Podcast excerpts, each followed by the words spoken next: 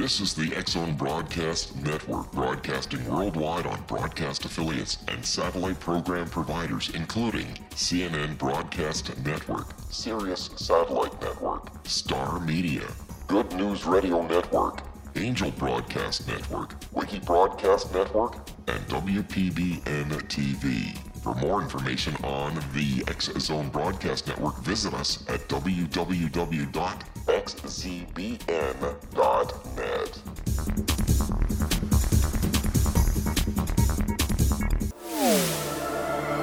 The X Zone Radio Show with Rob McConnell is largely an opinion talk show.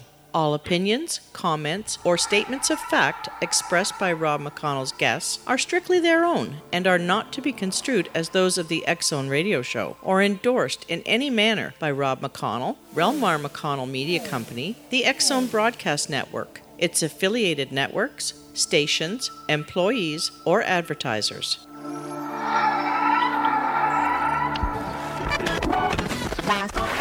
All Hit Radio.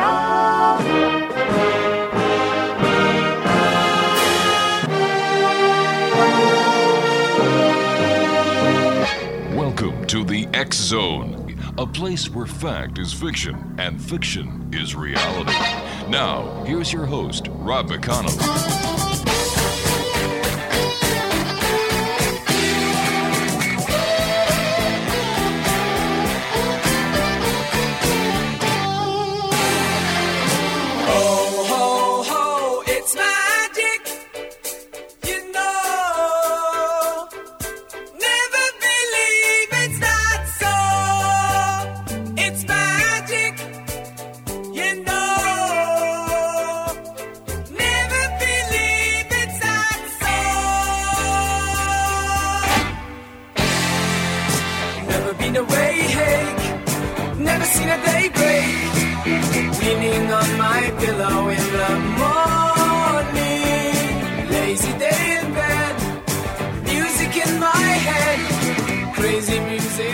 And welcome to the X Zone, everyone. I am Rob McConnell, and uh, for the next four hours, I'm going to be your host and your guide as together we come together to this place that I call the X Zone, a place where people dare to believe and dare to be heard. It's a place where fact is fiction and fiction is reality.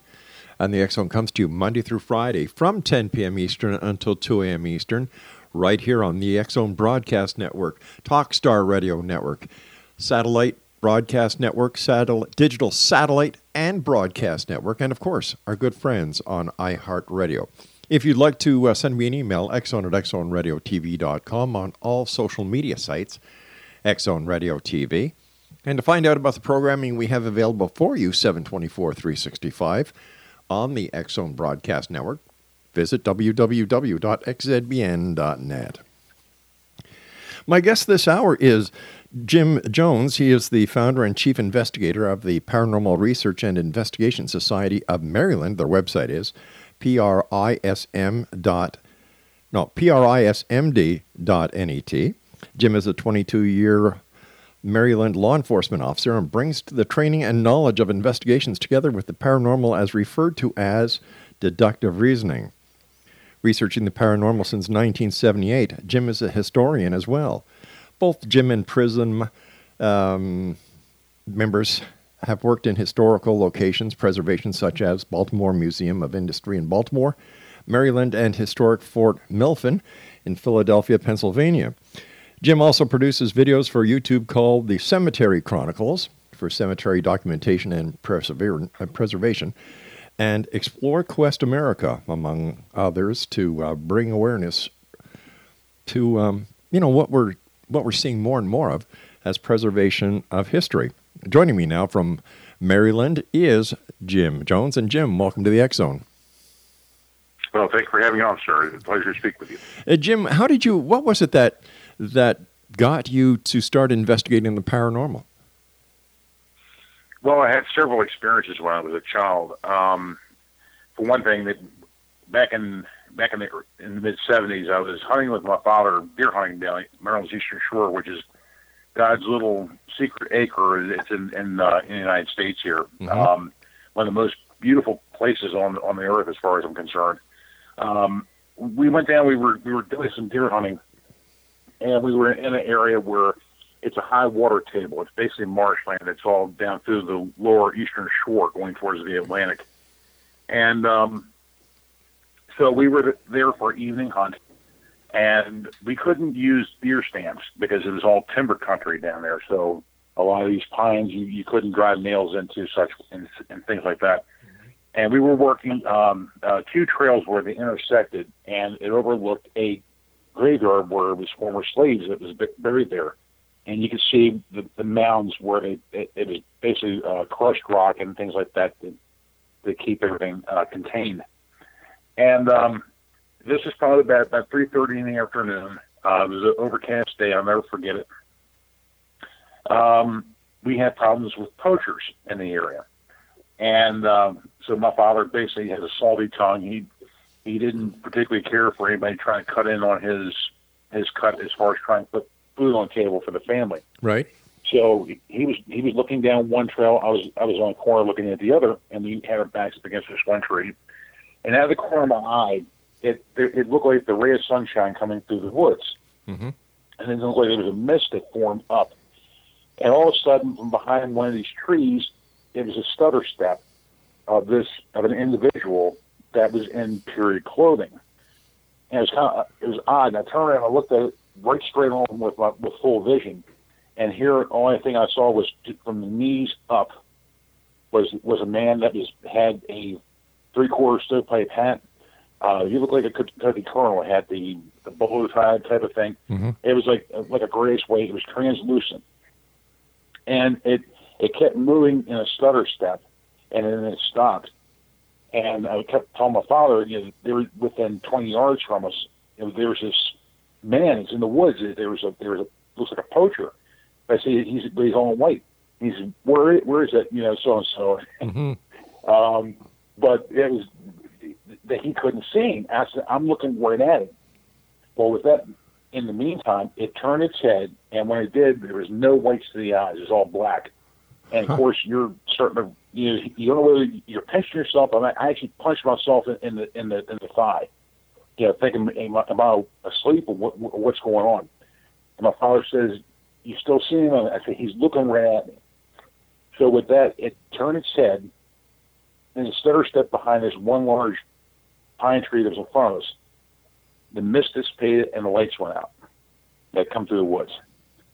And um, so as it was a couple days later, we were, we were we were breaking down camp and, and and, and we were heading back to Baltimore, and um, we had spoke to one of the farmers down there, and said that mentioned about this, and it was it was a previous owner who actually was who um, accidentally shot himself while hunting out there in this in this this section of woods, and he's been seen going up and down there after like in the same path that he was buried in. So to go back, you know, this is this happened back in the mid '70s, and then moving forward, and also living in um, um, where my grandmother lived. Here, I live in Catonsville, Maryland, which is uh, about seven miles just outside of of, uh, of Baltimore. Right. And um, so the, the most famous people we have here is a guy who I graduated high school with. He goes by the name of John Christ. He was um, for Glenn, he was the lead guitarist for Glenn Danzig in Danzig, and his real name is John Knoll. And also we had John Wilkes Booth, who was the Lincoln uh, assassin. Right. Yeah. Matter of fact, where he went to school is, is just right across the street from where I live. Holy cow! And um, oh yeah, so the, the center section of, my grandmother's house was uh, was uh, built in the 1700s by a man of, who, who was named uh, Richard Caton. His he was a founder of Catonsville, and his wife was Mary Carroll Caton. Now, Charles Carroll was was one of the signers of, of the Declaration of Independence and the Constitution from the state of Maryland, and this was all part of his farmland, and he bequeathed that to his his um, daughter and that's what they built. And, and the original center section of the house was a carriage house that, that was uh, built by Richard Caton. And um, so um, my grandmother had sent me upstairs because the house was kind of juxtaposed, it was added on to. And there was two dormers up up in the attic, and she wanted me to close those doors so that we could close off the one stairwell to try to you know keep heat in the house since it, it, since it really didn't have central HVAC. So I went up in the afternoon, and my plan was I had odd feelings before was to go to the furthest door first, close that, and go to the one closest to the stairs, and then downstairs as quick as I could I could go. So I went to the first dormer, closed the door, As I come to, to the second one. I'm getting reaching, getting a hold of the doorknob. Well, this one window that was uh, just across from the doorway, there was something blocking it. I get ready to close the door, and there's a shadow figure was there, and then she moved to the side, and that's when I grabbed grab hold of the door, and I'm I'm I'm literally leaping from landing to landing, and got down to the um um down to where my grandma was, and she looked at me and like, "What's wrong?" And I said, "There's something up something up there." Oh, you seen it?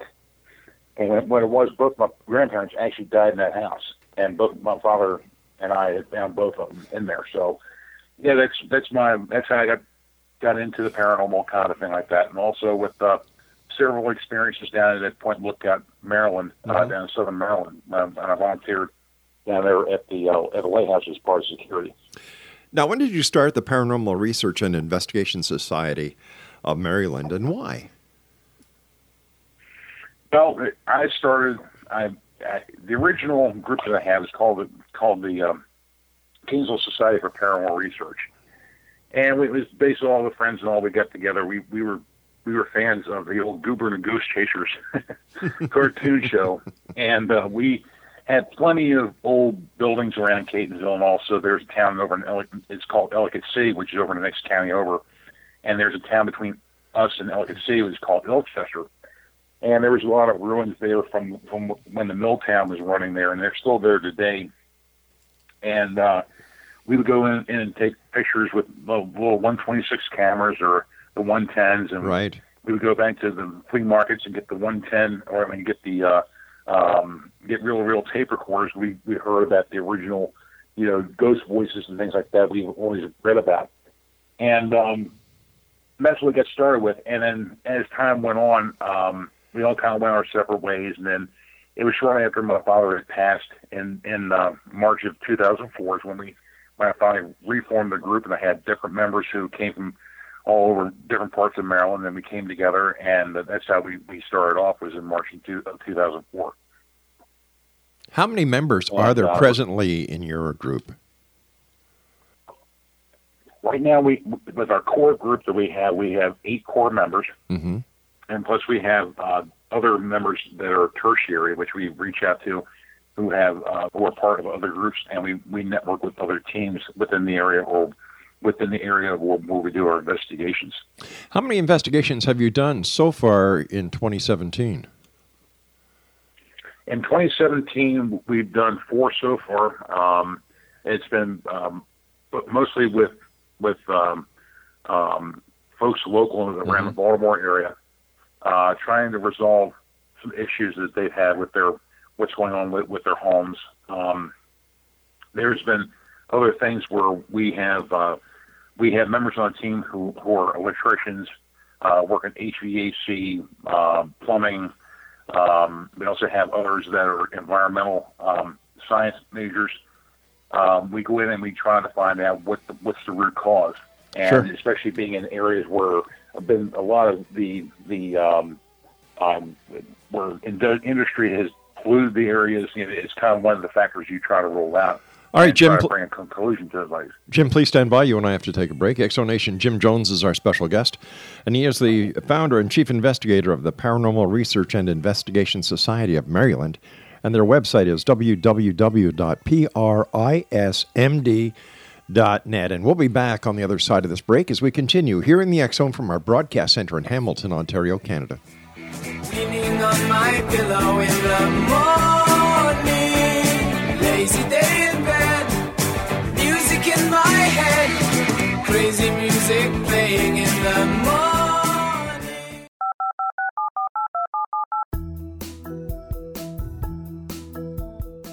Did you know that when you're on the road with limited data or Wi Fi, you can still listen to the Zone radio show with Rob McConnell, The Science of Magic with Gwilda Wiyaka, X 1, Dimension X, Space Patrol, and every minute of the Zone Broadcast Network by calling 213 401 0080, courtesy of Audio Now. No smartphone, app, or internet needed. It saves your data plan and it's free if you have unlimited minutes. Call 213 401 0080 to listen on any phone, anytime, anywhere. Remember 213 401 0080 for the best of the paranormal, parapsychology, and sci fi radio programming anywhere 24 7 365.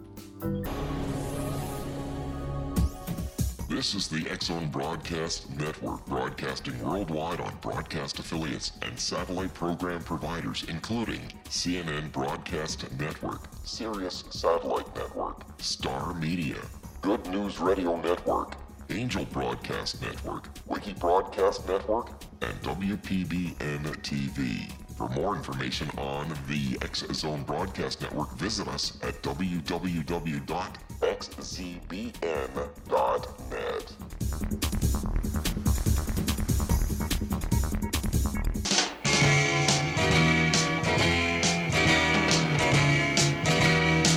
Do you believe in magic in a young girl's heart?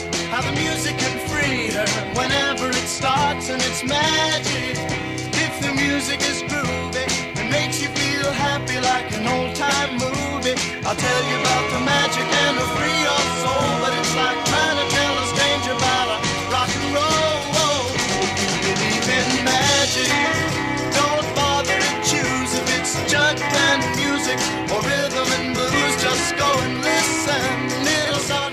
Welcome back, everyone. Jim Jones is our special guest. His website is www.prismd.net, and he is the founder and chief investigator of the Paranormal Research and Investigation Society of Maryland.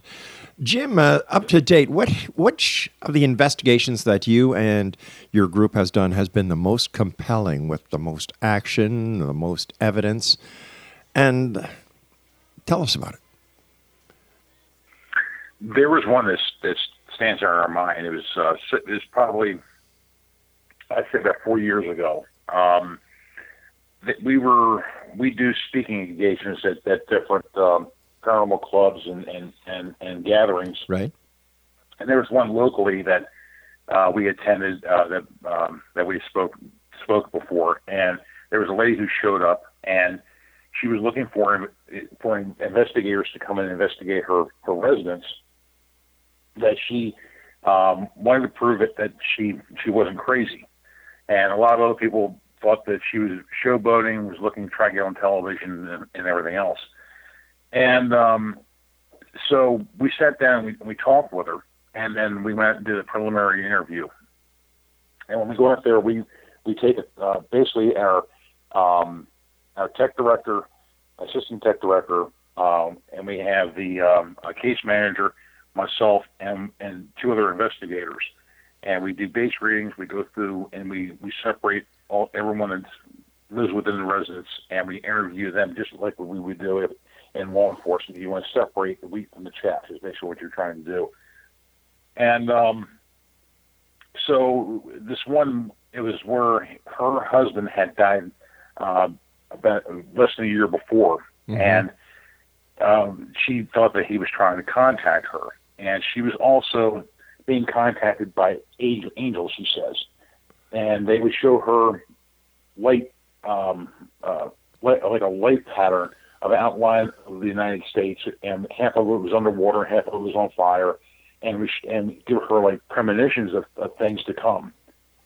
And she was keeping a diary, and she was wanting to know if, if that was out of the ordinary. And this is something that we, of all the years I've been doing this, you see, you've seen things, you've always seen something, but this is it's something new to us. So we we uh, we did the preliminary, and um, she she explained everything that was going on, and then she says, "I could take your camera right now, and this is where my husband died, which was right there in the living room. He had a massive heart attack. In his um, the the first letter of his first name and the first letter of his last name, why should appear on the floor in a light pattern?" and I saw that she had photographs, and it, it all looked like it was all looked like to me it was all could have been could have been done with a laser pointer. I don't know. I'm basically an open-minded skeptic at this point. So let me use your camera. I had a little point and shoot, and I, I gave mm-hmm. it to him. And right underneath my feet, and it says, "There you go." And it had the first and last initials on the floor in the light pattern. My jaw dropped. What else can I say? I mean, how could this work out? How how did this happen? Mhm. And I said, do it over and over again. And every photograph, it had the same type of light pattern. So we went back and we, we set up an investigation which covered that house, the grounds, the cousin's house next door, and the cousin's house across the street. So we we had to get um, uh, uh, tertiary members to come in and help out. We we covered a lot of ground for about a five hour investigation. So we set up a camera uh, within the living room, looking at the area where uh, where the husband had had passed away, and there was uh, an entranceway comes from the front door. So you couldn't. We put the camera on a tripod, which you you would have to walk in front of. You couldn't walk behind it. Mm-hmm. And then we covered everything with uh, weed stuff fabric, which blocks out all the light from the outside sources, and also over the TV, and also the brass accoutrements that was over the um, the fireplace. This one, um, my jaw dropped. Uh, shortly after we did start the investigation, probably about 45 minutes into it, a shadow figure appeared from where he would have passed away and was found on the floor, materialized, walked across, and dematerialized in front of the camera. 20 minutes later, a partial apparition came towards the camera. It had materialized and then dematerialized in front of the camera. So we collected a lot of these different things, and then at the end of the night, we had a we have a group EVP session where we only have one person asking asking the questions, and everyone's accounted for. And out of that, the EVP that, that started off before we even started to ask anything is a, of a grouchy old lady saying, "I'm laying down," which is kind of comical to listen to it. But as things went on, it, it, it was it was quite interesting. So we went through, and there was there was a few other things that was inaudible as far as not as clear as that Class A EVP with that before we started the session. We had the recorders going. Um, we turned everything over, and we went down and we, and we presented the after we compiled all the data, and then presented the evidence before the the uh, the client, and it was proven that you know she she was happy, she was thrilled, that she was overjoyed that and now that you know she's she's she's happy now that the, everyone now is saying that, that she was crazy. I know I'm not crazy. I said, no, ma'am, you're not, because the history goes back. I mean, there's a lot of history with that area, and um, you have everything. The sad fact of it was we were at um, Phenomenology, which was a paranormal conference in Gettysburg that was thrown by uh, uh, Dana and Chris Wingard of Northeastern Paranormal Investigations. Um, we were up there, and there was a, one of the investigators that was part of this group that we spoke in front of. Mm-hmm. And then we got talking, and they said, "Well, um, um, did you hear about Miss Stevens?" I, I will say the last name. Sure, I, I appreciate that. part. Yeah. Yeah, and um, and uh, said no, and she says, "Did you know she passed away? When?" She passed away a month after we turned the evidence over to her. Oh my lord. So she probably was probably there was the angels that was trying to warn her and try to warn others if we don't correct the mistakes that Mhm. this this could happen to, to the world. And also that I think that, that her husband was waiting for and, and and both of them were were now being at peace.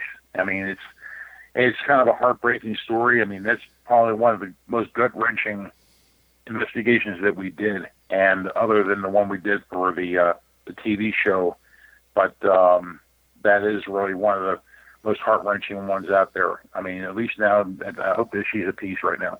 Can you share with us the other investigation that you did for the TV show? Because now you've got my interest up. well, we, my team and I were we were on an episode of The Haunted, Yes. and it's, um, the episode is called "Stalked by a Vampire." This came out in, in May of 2011. It was filmed in, in 2010, Mhm. uh, shortly before Christmas. And um, the, it also we we had uh, on the episode we had Carl Johnson and Rosemary Ellen Guiley, who aided us. Um, the investigation started out it was in a town called Broadneck, which is outside of Annapolis, which is our state capital. And down there, the Naval Academy. If, if anyone wants to know about the United States Naval Academy, is based in Oh, Annapolis. sure. Uh, yep. And then uh, so um, the, the the client actually contacted us. She actually graduated with my wife's uh, brother two years after she did, and knew we were in, involved in, in things. And centered around her two daughters, and said that, that they they would see things that they were being touched. There was different things that was going on. So we went down for the preliminary interview. Went through the. Uh, we did the base readings hmm and then we set up for investigation.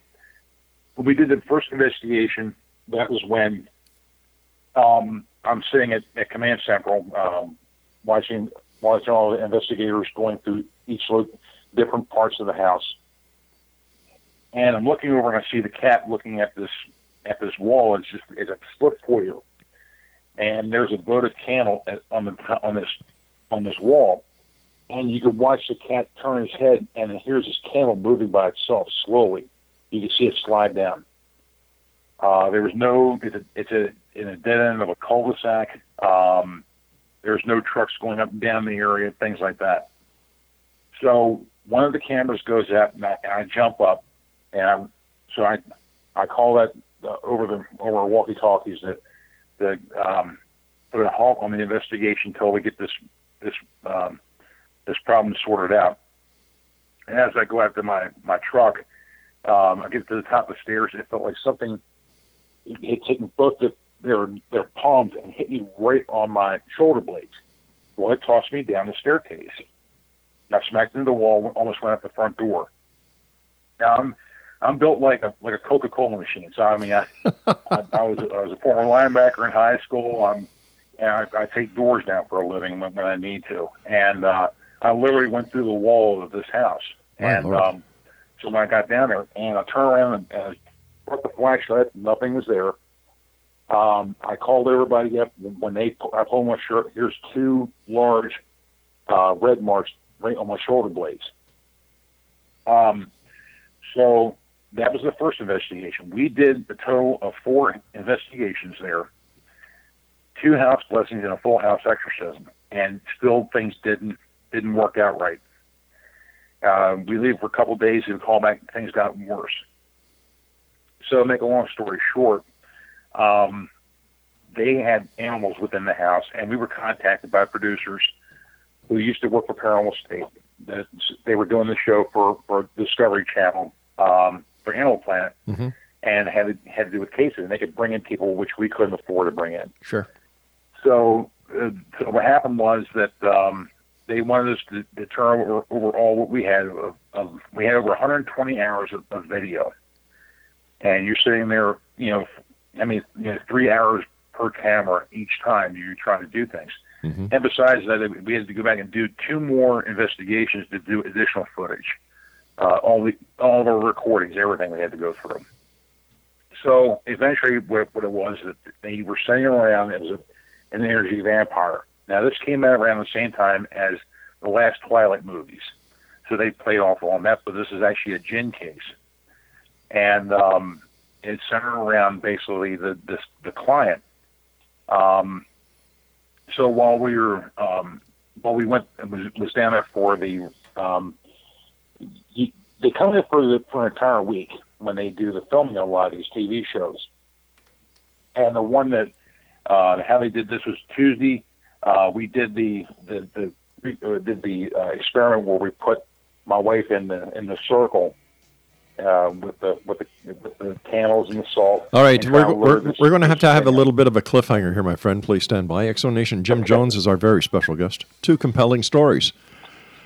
Jim is the founder and chief investigator of the Paranormal Research and Investigation Society of Maryland. Their website is net. And Jim and I will be back on the other side of this break. And for all the information about the X Zone Broadcast Network and our affiliates, if you'd like to have a show, visit www.xzbn.net.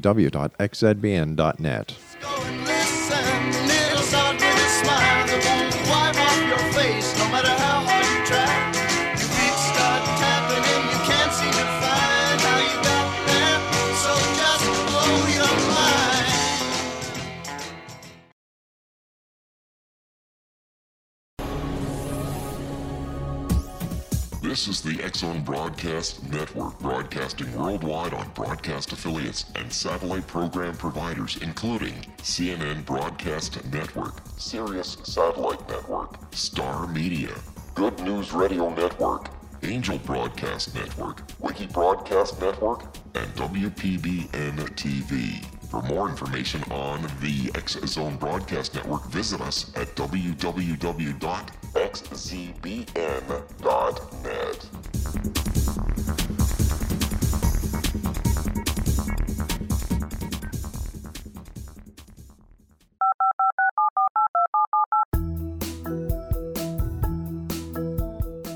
Did you know that when you're on the road with limited data or Wi Fi, you can still listen to the Zone Radio Show with Rob McConnell, The Science of Magic with Gwilda Wiyaka, X 1, Dimension X, Space Patrol, and every minute of the Zone Broadcast Network by calling 213 401 0080, courtesy of Audio Now.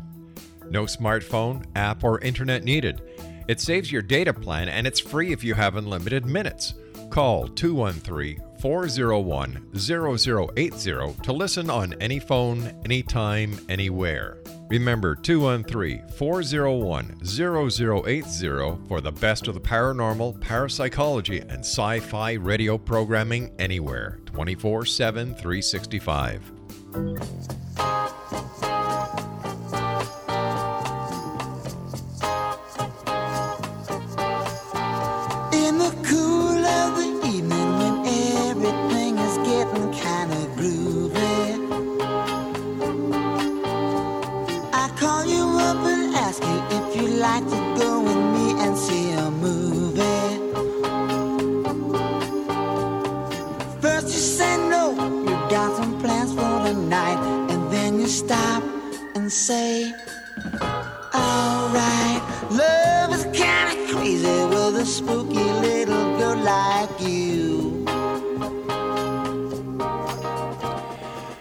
Jones is telling us uh, about a very haunting story.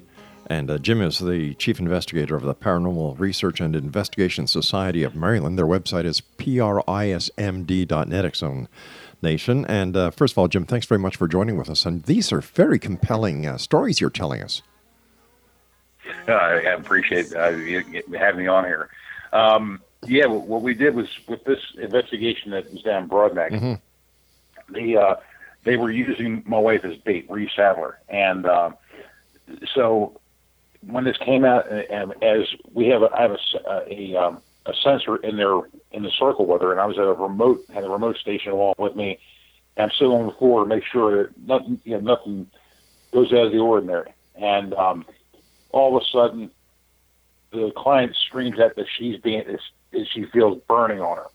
Well, she runs to the bathroom, and of course, Carl Johnson runs back, and and the, and the, all the producers run back with their cameras, and she had the three scratches going down the back, down her back, and which appeared before the camera right there, and right after just that quick. So um, the they closed the ceremony with this circle, and and then we broke off, and then on Thursday we went back and we did like a recreation, like we put in front of the house, and then you have to go through. There's a lot of the they have to do a lot of filler material for these shows, so they do different camera angles and things like that. And then on Saturday, which is the final day, they, they rented out the entire second floor of this hotel, and they used one room as as the studio. So you sit in front of this camera, and you're asked these questions, and you go to different do different things, and uh, then they use that in the show when you, when they have the black screen behind you and that. And I told them about what when I got pushed down the stairs and things like that. But we actually had um, it. It never ended happily. I mean, they say it did in, the in the show, but it really didn't. Um, after uh, after that happened, Um, the family had basically broken up, um, and that last month, the the client um, had suddenly passed away, which is a sad ending of, of something that was that was tormenting them. I mean, the the fact that we had uh, we actually had an Anglican priest that was with us uh, to do the the, the house, exorcism and the house blessing Yeah. and he was overcome. I mean, it, this thing was not good. I mean, a lot of our different members were actually actually had things happen to them, and um, we had it back off for a while. But there's been some dangers that's been involved in, with with some of these investigations. Was the source of this uh, negative entity or this demonic entity ever ever ever made? Like during the exorcism, uh, uh, it's my understanding that in order to have a successful uh, exorcism, the identification of the of the demon or the spirit has to be divulged. Uh, was this ever done in this case? And not in this case. We we were going through and and trying to. to, to we actually went through, and there was a, a renter that they had in the in the in the basement, Mm-hmm. and um, we found a satanic uh, ceremonial destruction knife. And when she came back after we had cleansed the property, we we salted the property. She even knew that we, she wasn't there when we when we did the, the cleansing part of it. But she's like, "Who salted everything?" And did, but you couldn't see the ley lines what we were doing, and um, it was just bizarre how how all that worked out. But once the once she was out of the house, because they they basically told her she had to pack up and leave if they found the, we found in the knife. Um, it was a whole different ballgame after that, and it just it just progressively got worse after that. It's more almost like it was just throwing this more and more um, bad mojo towards these folks, and um, but we try to bring in people like Bill Bean, who's a good friend of mine, and to do to do the house blessing. And when that didn't work, then we had to bring in the Anglican priest who who'd done um, house house blessings before and house exorcisms, and he was he was physically drained. It looked like he just had, had just jumped into the Severn River at this point by the time everything was done. And uh, but that's when a lot of us who were who were down there um, before we started that, that, that house blessing, we actually had a loud growl that didn't come out of a three pound chihuahua. This thing was right there as we were going down those same stairs where I was pushed, and uh, but something was in there, and um, but the but the all telltale signs was was more of a of a djinn case than anything else. All right, what is a djinn case? Well, the djinn, which is D J I N N, it is a in in um, in Islamic lore. When God created heaven and earth, Mhm. He created angels and jinn. Jinn can walk amongst us. They inter, they've actually interbred with, according to lore, that they've interbred with, with humans. But when uh, when God had had um, had created humans, He wanted the angels and jinn to serve mankind. The angels agreed to it, but the jinn did not. They thought they were far superior than humans. And Iblis, who was the who was basically the, the, the head of the jinn, Mm-hmm. had disagreed with God and, and God banished him to a parallel universe. But in times of, in times they can they can test mankind because in times of imminent peril and danger, who do you turn to? You turn to God, and that's uh, basically is is seen as tricksters. Or if you ever heard genie in a bottle, that's basically where what what jinn is. So, how much does a person's uh, religious philosophy beliefs have, play into the realm of the paranormal?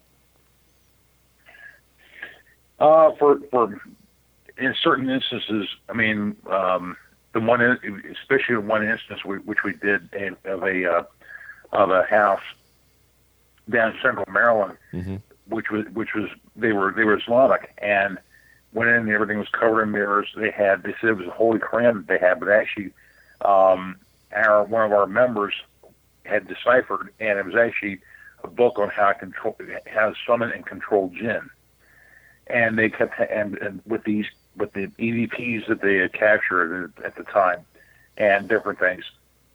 I mean, there are people who, who really go into the whole aspect. I mean, you have through Islamic war with the jinn. Uh, you might have the, the demonic side with, with through Christianity. Um, then you have other ones where um, through other religions. You know, it's it it does it does cross paths quite a bit. But what And happens if a person on, on some of the investigations? what happens if a person is an atheist, doesn't believe in God, doesn't believe in religion, doesn't believe in the paranormal? Mm-hmm. Do they Right. ever suffer at the hands of the unknown? Some of them have. I mean, we actually had one case where he was a stone cold atheist. Mhm. Matter of fact, he used to work with me, and he he was saying about different things about um, his car wouldn't it started with like when his car wouldn't start. Um, he had mail that would come up missing. He had things that- he knew. He he was very meticulous about where he would put his car keys or or do different things, and and living alone in an apartment, and you and so you point this out, and it's it's more like, what am I supposed to believe in now? The whole thing about about science and how all all this is pointing out. I said, well, narrow down the possibilities. Okay, it's not environmental because you you know it, nothing covered up in a, in a mist or or some type or like like five inches of snow over top of your car keys on a table, uh, or the table didn't swallow it up. Um, there's also look at the at the way with the, with the cars running. I mean, you you keep it on a road, and you're you're you're meticulous about how you how you care for that. But yet you go out there um, after blowing off steam, go out there and you start and within the next ten minutes, and you're able to get the car started. Different things happen, um, and then with the shadow figures. Uh, when when we started, we actually got one photograph, which uh, a shadow figure did appear in a doorway, and it was like, okay, now he was saying, well, that's trickery that you you could do with a camera. With that kind of camera, you can you can um, you can um, make things happen with it. I said, well, you know my my background photography, and and for one thing, I can put it through filters. I can show you the, the original, and I can actually point this out, and I'll show you that this is not manipulated. And when you go there and you, and you show this to somebody, it, cha- it it puts him into where he's more agnostic but he's not rolling anything out now. He's not this hardcore atheist as he once was. But once you break it down to something simple, where you can try to, to um, um, prove to them that, that this is the realm of possibility, even though, like I told, like I told everybody, I'm an open-minded skeptic. I mean, I don't take everything just for face value. I I separate the wheat from the chaff, and that's the way I try to bring to all the investigations that we have. What do your fellow police officers uh, think of you being a paranormal investigator as well as a hardcore cop that's uh, built like a Coke machine? No, I've been called everything from Ghost Man to a Ghostbuster. Um, I mean, you get the you get some ribbing in that, but Sure. then also, believe it or not, there um, there's quite a number of police and fire and EMS personnel that are into the paranormal. Um, we have one of our tertiary members who's in the in the uh, in a sheriff's office in the next county over from where I live, and we we worked together before on different cases. Uh, we have I have retired police officers on my on my team, um, so we kind of run it as a almost like an extension because we we we all had different different uh, training to. You know everything when we hit when you have to read a report and you're you're up all hours of the night you're having all these different different shifts you have to work and you you you always try to go with your gut instinct on a lot of things.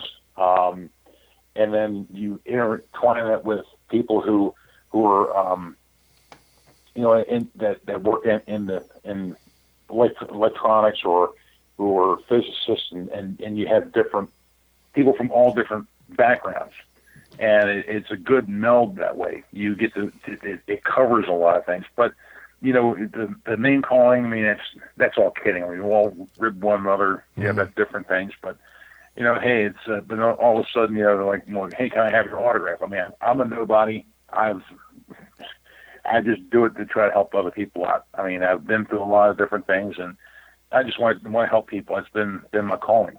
So I try to approach it that way. With with all the different groups out there today, I, uh, a staggering uh, statistic was sent to me by a reporter in the uh, at the LA Times that in southern LA there are 1,500 paranormal groups. That's just in LA. When we look at the nationwide number of groups that are out there, there's a staggering amount of people. Why do you think investigating the paranormal is so popular these days? It's become like a little cult. It pretty much has been. I mean, with the advent of a lot of the TV shows, a lot of them are armchair investigators. Um, you know, I've watched the, the TV shows. You know, being on one, I mean, it's it, it's kind of like commonplace in other words, but there's more of, of a critique uh, where you like to look at where they go to these these different historical locations and that. But th- with the, the many of these these groups, are they truly serious? I mean, do they have a diverse background as far as having people who are in in the technology or in the research, or and how much are they dedicating to work towards that? How many are out there looking at trying to better themselves? Are they are they trying to work to better the field? Jim, stand by. We've got to take our final break. Jim Jones is our guest. www.prismd.net. We'll be back wrapping up this hour here in the X Zone from our broadcast center in Hamilton, Ontario, Canada.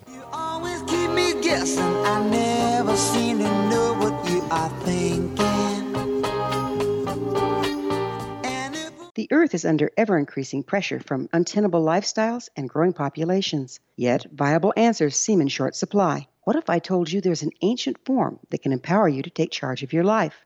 What if your entire family could be enfolded and supported by life itself, finding safe passage through challenging times? I'm Gwilda Wiyaka, founder and director of Path Home Shamanic Art School with great news an upcoming series of leading edge online affordable classes based in an ancient form of shamanism easily learned and used by your entire family. Galactic Shamanism, Art of the Ancients, Key to Tomorrow are a series of online adult and children's lessons instructing your entire family on natural law, how to cooperate with and be supported by the powers of the universe. Visit findyourpathhome.com to find these unique and powerful classes. This is the X Zone Broadcast Network, broadcasting worldwide on broadcast affiliates and satellite program providers, including CNN Broadcast Network, Sirius Satellite Network, Star Media, Good News Radio Network, Angel Broadcast Network, Wiki Broadcast Network, and WPBN TV. For more information on the X Zone Broadcast Network, visit us at www.xzbn.net.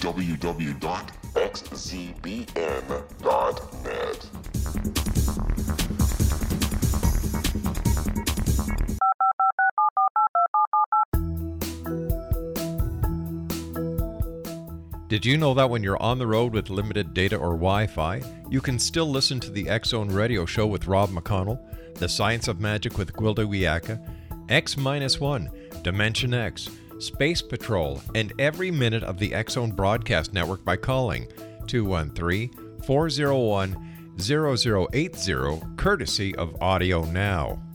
No smartphone, app, or internet needed. It saves your data plan and it's free if you have unlimited minutes.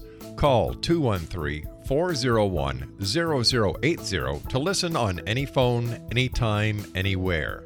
Remember 213 401 0080 for the best of the paranormal, parapsychology, and sci fi radio programming anywhere 24 7 365.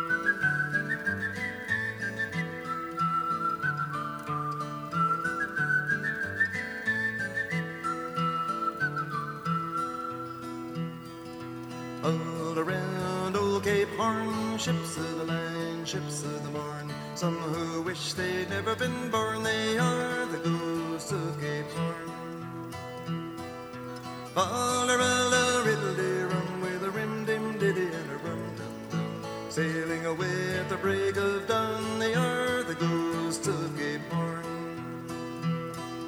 See them all in sad repair. Demons dance everywhere. Southern gales, tattered sails, and none to tell a tale.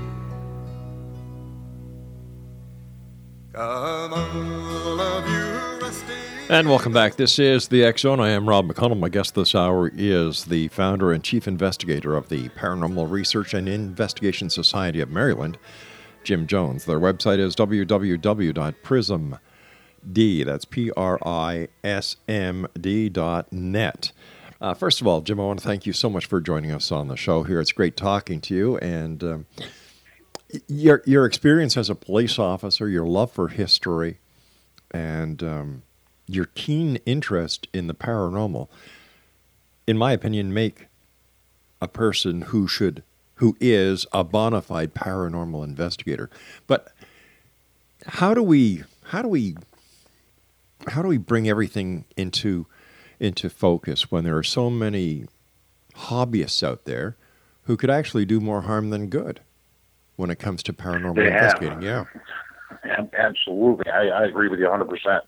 Uh, We've actually had to go in there and take care of business here in Baltimore. It was the Eastern um, uh, Baltimore County, which we had to work a case where a, team had went in there and they um, didn't turn their so-called evidence over to the to the client. Uh, went in and actually did more harm than good, um, stirring things up. It actually created more problems than what it was. Um, they didn't do the background. They didn't do um, um, didn't do the research into the property, and they didn't take into consideration of the other factors with with high traffic and things of that nature. And um, we proved that the, that the house wasn't haunted, uh, which put the mind at ease for, for the client. But they had been a caregiver for their mother, and their mother had died in the house, and they still had the had the hospital bed in there. And um, they brought in people who said that they were that they were clairvoyants and, and trying to play play it off that, that, that, there was different things that was going on. And when, when we went, we got over there and we had we actually had a structural engineer on our on our team, Mm-hmm. and he he brought over he had his equipment which he uses that, that uh, we have sound meters and we had and uh, also um, thermal devices and everything the whole gambit which I can I can name off, but we, we don't have that much time to do it. But um, we set up and we actually uh, did recreations of when when there was when there was times when when these heavy trucks would drive down past the house and how it would shake the foundation. Also behind it was a car wash, and at certain times where because of someone being that close with a vacuum, that vacuum would would would shake the windows and things of that nature. And um, it put we try to put the the client at ease. But you have this throughout the entire entire realm. I mean, in Gettysburg, for instance, we went in. There was a couple that was originally uh, teachers from from Baltimore County, and they went to work for York County schools up, in, up in Gettysburg. Mm-hmm. I'm, uh, I'm sorry, in Adams County uh, schools up in Gettysburg, and they were restoring, a, they were redoing a house, and of course they found uh, the, the whole town was the, was the battle. So they found uh, buttons and buckles and, and things of that nature in their backyard when they were pouring out a patio. So they redone their floors and they had some activity that was up there. And when the wife went to the grocery store, there was advertisement on one of the one of the poster board that there was a group that would come out there. You'd contact them, and they would do an investigation. Well, they didn't want them at the house when they did the investigation, so they said, "Well, here's our cell phone number. You call us. Uh, we'll call you when when we're done." So the next day, once the investigation was concluded, they left instead of using painter's tape or a non-sticky tape when they put down for the cables, they used duct tape on their freshly Oh, no. redone floors. And so they so the lady had a shadow box which had all the different like the uh, the buckles and buttons and the bullets that was in there. Mhm. Well, she saw that the, the, the, the shadow box was off kilter. Well, in there, one of the buttons and one of the buckles was actually missing out of it, and they rearranged it within that. So they tried calling that, that number back. Well, the number was actually disconnected. So you have people who actually pose as paranormal investigators. Any, anybody can create a, a free website. Uh, they can they can take photos from other other groups and know it as their own. They can do it with a Facebook page and things of that nature. Um, with too many out there, there's there are far too many groups that came out after the advent of TV shows. And I, I give Jason Hawes and Grant Wilson a, a kudos for for bringing that to the forefront, but also it's done more damage than, than it's done good because it, you know when when all the TV cameras and the TV crews they go back to Hollywood and New York, the real investigators are still going to be there. We're still going to do the investigations, and um, also we we um, we do criminal background investigations on all of our all of our members. I don't have anybody on my team that I cannot trust. Just like when you're in law enforcement, you have to rely on your partner. Exactly. That's what I do with this team here. Why, in your So- why, why, in your opinion, Jim, is the sharing of evidence not done within the paranormal community, or the sharing of information? Nothing is shared. Everybody holds on to what they what they have. Whereas in the UFO community, the Mutual UFO Network has an online database for members as well as people to file reports. How come the paranormal community is is is so different than uh, so different, or is it that they each group wants to hold on to the evidence they have because they want their own little fame and fortune? One word I can describe that, and that's greed. Okay. It's um, they're they're basically what a lot of them are doing is they're looking for for notoriety. Like with us, we put it out there. We have non-disclosure agreements we sign with with the client, and they can release it if they want if they want to on their on their Facebook or wherever it is like that. Well, unless they give us a per- permission to put that out there, then it, it stays within the team, and then also what we do for our training. But there's also where if people have contacted us that they've been contacted by the same people we've done investigations for, we'll gladly help them. You know, we'll turn over what we have. We actually share information. We we share photographs of, of, of a lot of our investigations and, and what we've captured. Uh, it's it's through all that and through the, the networking and the unity that, that, that this field has a, has the the possibility of doing. When you have serious investigators that could do something like this, we can actually bring something to the forefront and actually make this into a true test um, a science that people will will actually recognize and, and not seen as as a, uh, a snake oil type of deal that that's being seen now. That's running running around with with, with uh, kindergartners with uh, Fisher Price Tinker Toys. Let me ask I you. let mean, me ask you we- this. then. Our, our time our time is uh, wrapping up rather quickly here. With all the investigators that are throughout the United States, Canada, and around the world, with all the new technology, all the audio equipment, all the video technology, how come proof positive has yet to be discovered? How come the smoking gun hasn't been brought forth? It's probably stroke of luck, I guess. The best way I can describe it. I mean, you have to be there at the right time, uh, and you have to. It has to be the right circumstance. Okay, I now, mean, now, wait. Let, all right, um, let, let, let's just hold on to that for a second because you're you're a sheriff. I'm an ex-cop. Mm-hmm. In the United States, you guys use NCIC, right?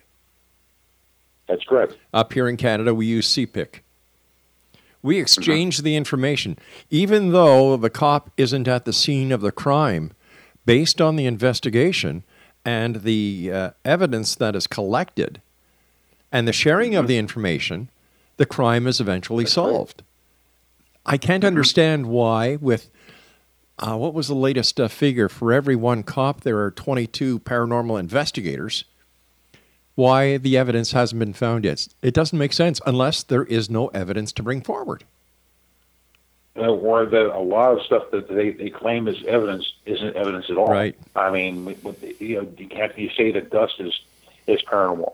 There are people who say that orbs are not paranormal or that, that are paranormal. Yeah. I mean, it's it's it's a person's uh, perspective, I guess, in, in in other words. But it's a shame that we we really need to to really um, find a way in order to make something working where we, we actually try to streamline this because with all these different theories and all these the, the different investigative techniques, mm-hmm. you know, we're we're kind of stepping on each other's toes and, and we're kind of working against one another. But I think if we, if we were truly tied together, we'd be working for the common goal.